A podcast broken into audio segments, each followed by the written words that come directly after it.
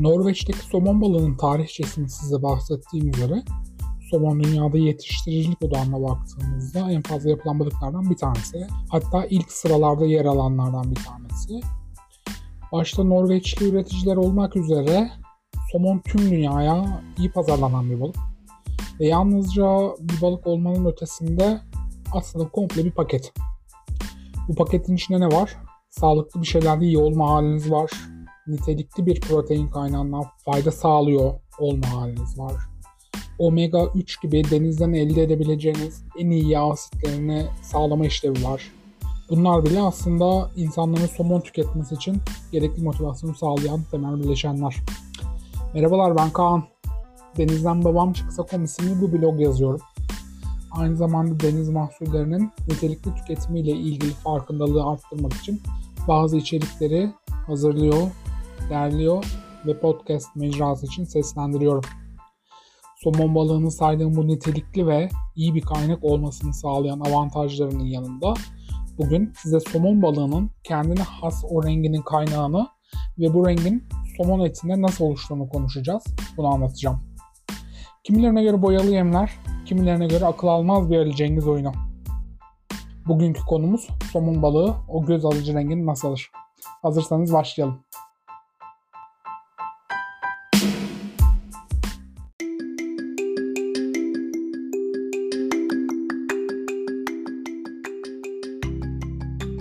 Amerikan Ulusal Balıkçılık Enstitüsü'ne göre somon, Amerika sınırları içerisinde karidesten sonra tüketime en yüksek olan deniz mahsulü. Herhangi bir yerdeki tezgahta somonu diğer balıklardan ayırmanızı sağlayan en önemli ayırtacı e, somon etinin rengi.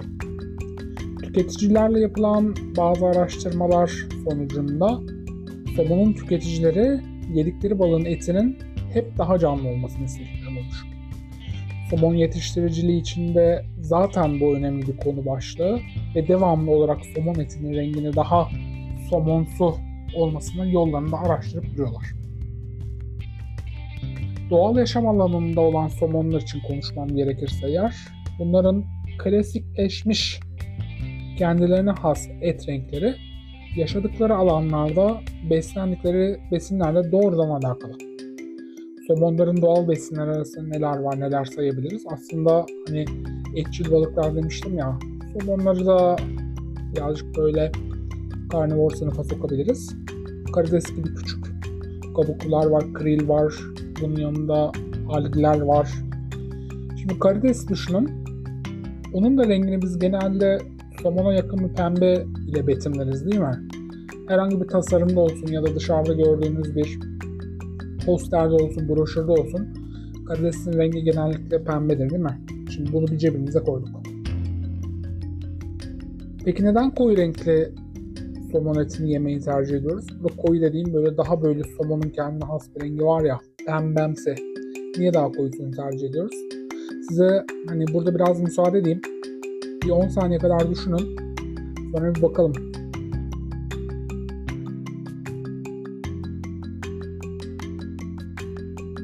Amerikan Ulusal Okyanus İdaresi'nin 2015 yılında yayınladığı verilere göre Amerika pazarına sunulan toplam somon miktarı yaklaşık 810 milyon ton. Ve bunun büyük kısmı tabii ki avcılıktan ve yetiştiricilikten geliyor. Size demin ben bir soru sormuştum ya, niye insanlar daha koyu renkli somon balığı etini tercih ediyorlar? Akla yatkın ilginç cevaplardan birisi For Fish American Catch'in yazarı Paul Greenberg'den gelmiş. Kırmızı kültürel bir his taşıyor. Yani zenginlikle ilişkilendiriliyor. Dolayısıyla bunun içerisinde hani biraz günümüzde de maalesef ki böyle deniz mahsulleri birazcık daha böyle orta üst gelir sınıfına hitap ediyormuş gibi görünüyor ya. Somonun e, koyu renkli bir ete sahip olması veya e, daha koyu renkli bir somon etini tercih ediyor olmamızın sebebi sanki biraz zengin olma haliyle ilişkilendirilmiş gibi.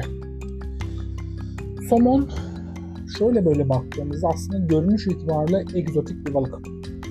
Burada egzotik dediğimde aklınıza doğrudan tropik kuşaktan gelen ilginç şekilli ya da ilginç renkli balıklar ya da ahtapot gibi e, pazarda çoğunlukla rastlamadığımız türler gelmesin. Egzotiğin kelime anlamı çok uzaktan gelmiş ya da getirilmiş. Dolayısıyla Amerika için Norveç'ten gelen somon aynı zamanda egzotik. Bize daha yakın bir örnek vereyim.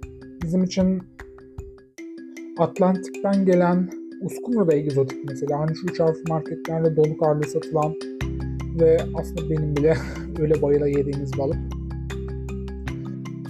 Somon zaten kendi etinin rengiyle pazardaki diğer gri ve beyaz renk ağırlıklı balık etlerinin arasında kendine has rengiyle hemen dikkat çekiyor. Şimdi bu söyleyeceğim sadece somon için geçerli değil. Fakat balıkların etine ya da karideslerin ya da yengeçlerin kabuklarına renk veren pigmentler var. Bunlardan size daha önce Mavi Yengeç ve Tek Hücre Alpleri podcastlerinde bahsetmiştim. Bunların adı karotenoid. Daha çok nerede bulunuyorlar? Kril gibi daha küçük kabuklularda ya da algilerde bulunuyorlar. Az önce size bahsettim ya doğal ortamda yaşayan somonlar doğal beslenme davranışları, doğal beslenme zincirleri sayesinde bunları içeren besinlerle beslenerek etlerine rengini veren pigmenti almış oluyorlar. Fakat yetiştiricilikte şöyle bir handikapımız var. Yetiştiricilik altında yaşayan balıkların doğal olarak gezinme eğilimleri kısıtlı olduğundan ve genellikle hamsi ya da ringa gibi balıkların etlerinden üretilmiş olan yemlerle beslendiklerinden yetiştiricilikten gelen somon balıklarının etlerine doğadan gelen balıkların et rengini vermek için bir takviye olarak karotenoid katılıyor. Karotenoidleri doğrudan boya olarak tanımlamak pek doğru bir yaklaşım değil.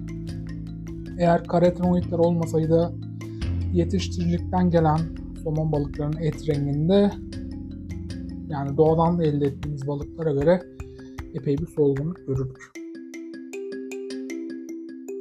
Karotenoidlerin yapısına çok da böyle detaylıca girmeyeceğim ama pek çok farklı karotenoid var.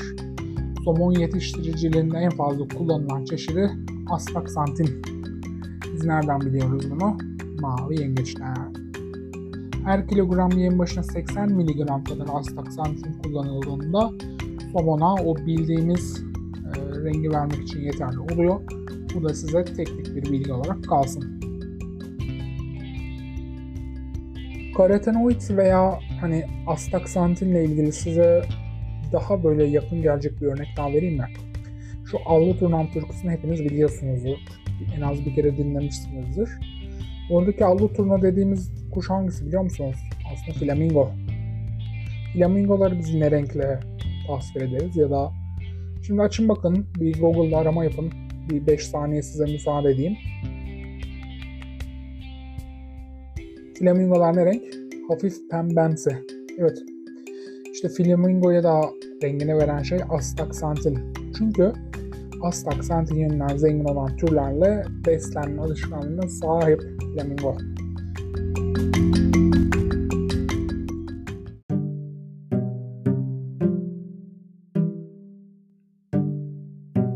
Size hep böyle teknik teknik astaksantin falan diyorum birkaç podcast bölümünde.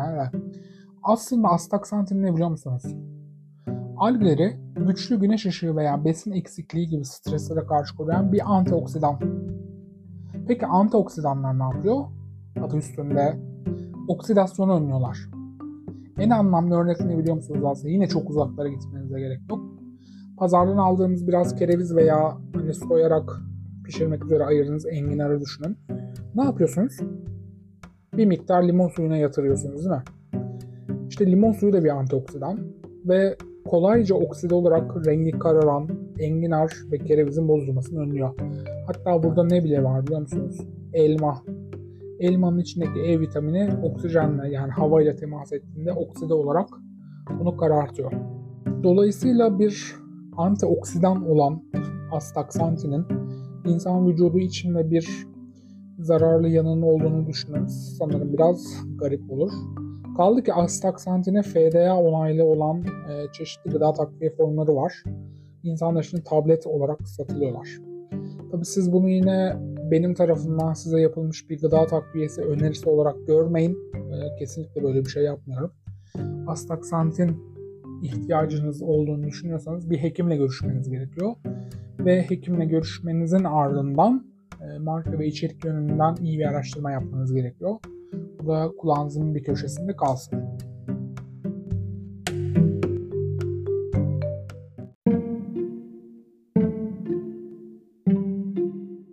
somon etine bu alışılagelmiş rengini veren madde olan astaksantini biz yalnızca kril ya da alg gibi denizel kaynaklardan da sağlamayabiliyoruz. Laboratuvarda yapılabilen bileşikleri var.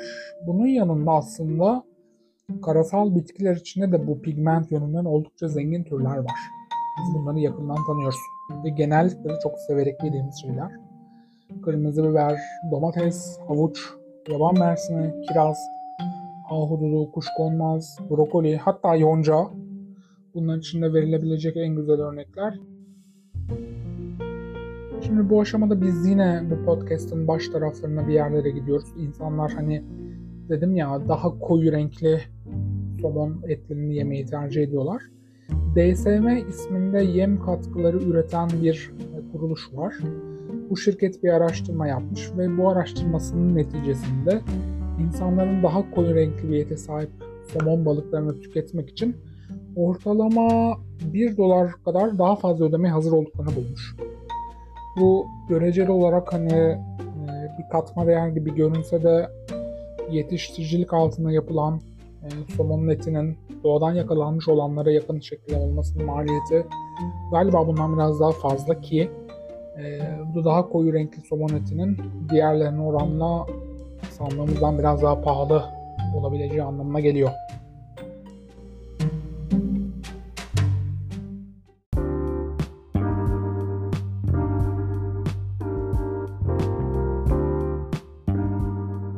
Ben bu podcast'te sadece size somon etine rengini veren şeyin kaynağını ve nasıl elde ettiğimiz nereden olduğunu veya doğadaki karşılaştırmalarından birazcık bahsetmek istedim de eğer bu işe biraz teknik olarak bakmak isterseniz de ister yetiştiricilikten gelsin ister doğadan av yoluyla elde edilmiş somonlar olsun. Somon etinden elde edeceğimiz faydaların kapsamlı sonuçları hakkında yazılmış pek çok makale var. Okumanızı tavsiye ediyorum. Hatta Türkçe de var.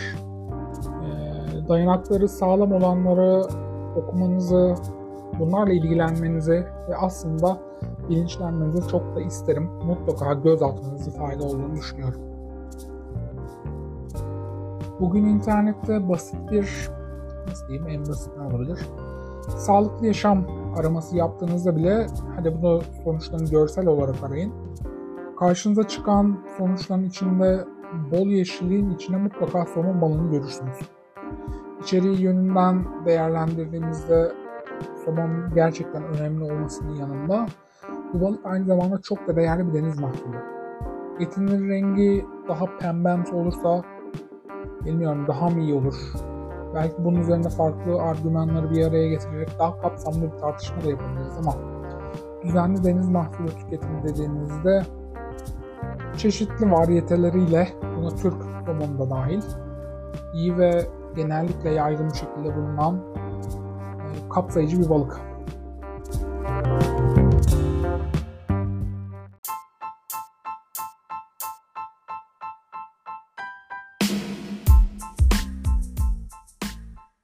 Bugün de beni dinlediğiniz için çok teşekkür ederim. Bir sonraki bölümde görüşmek üzere. Hoşçakalın.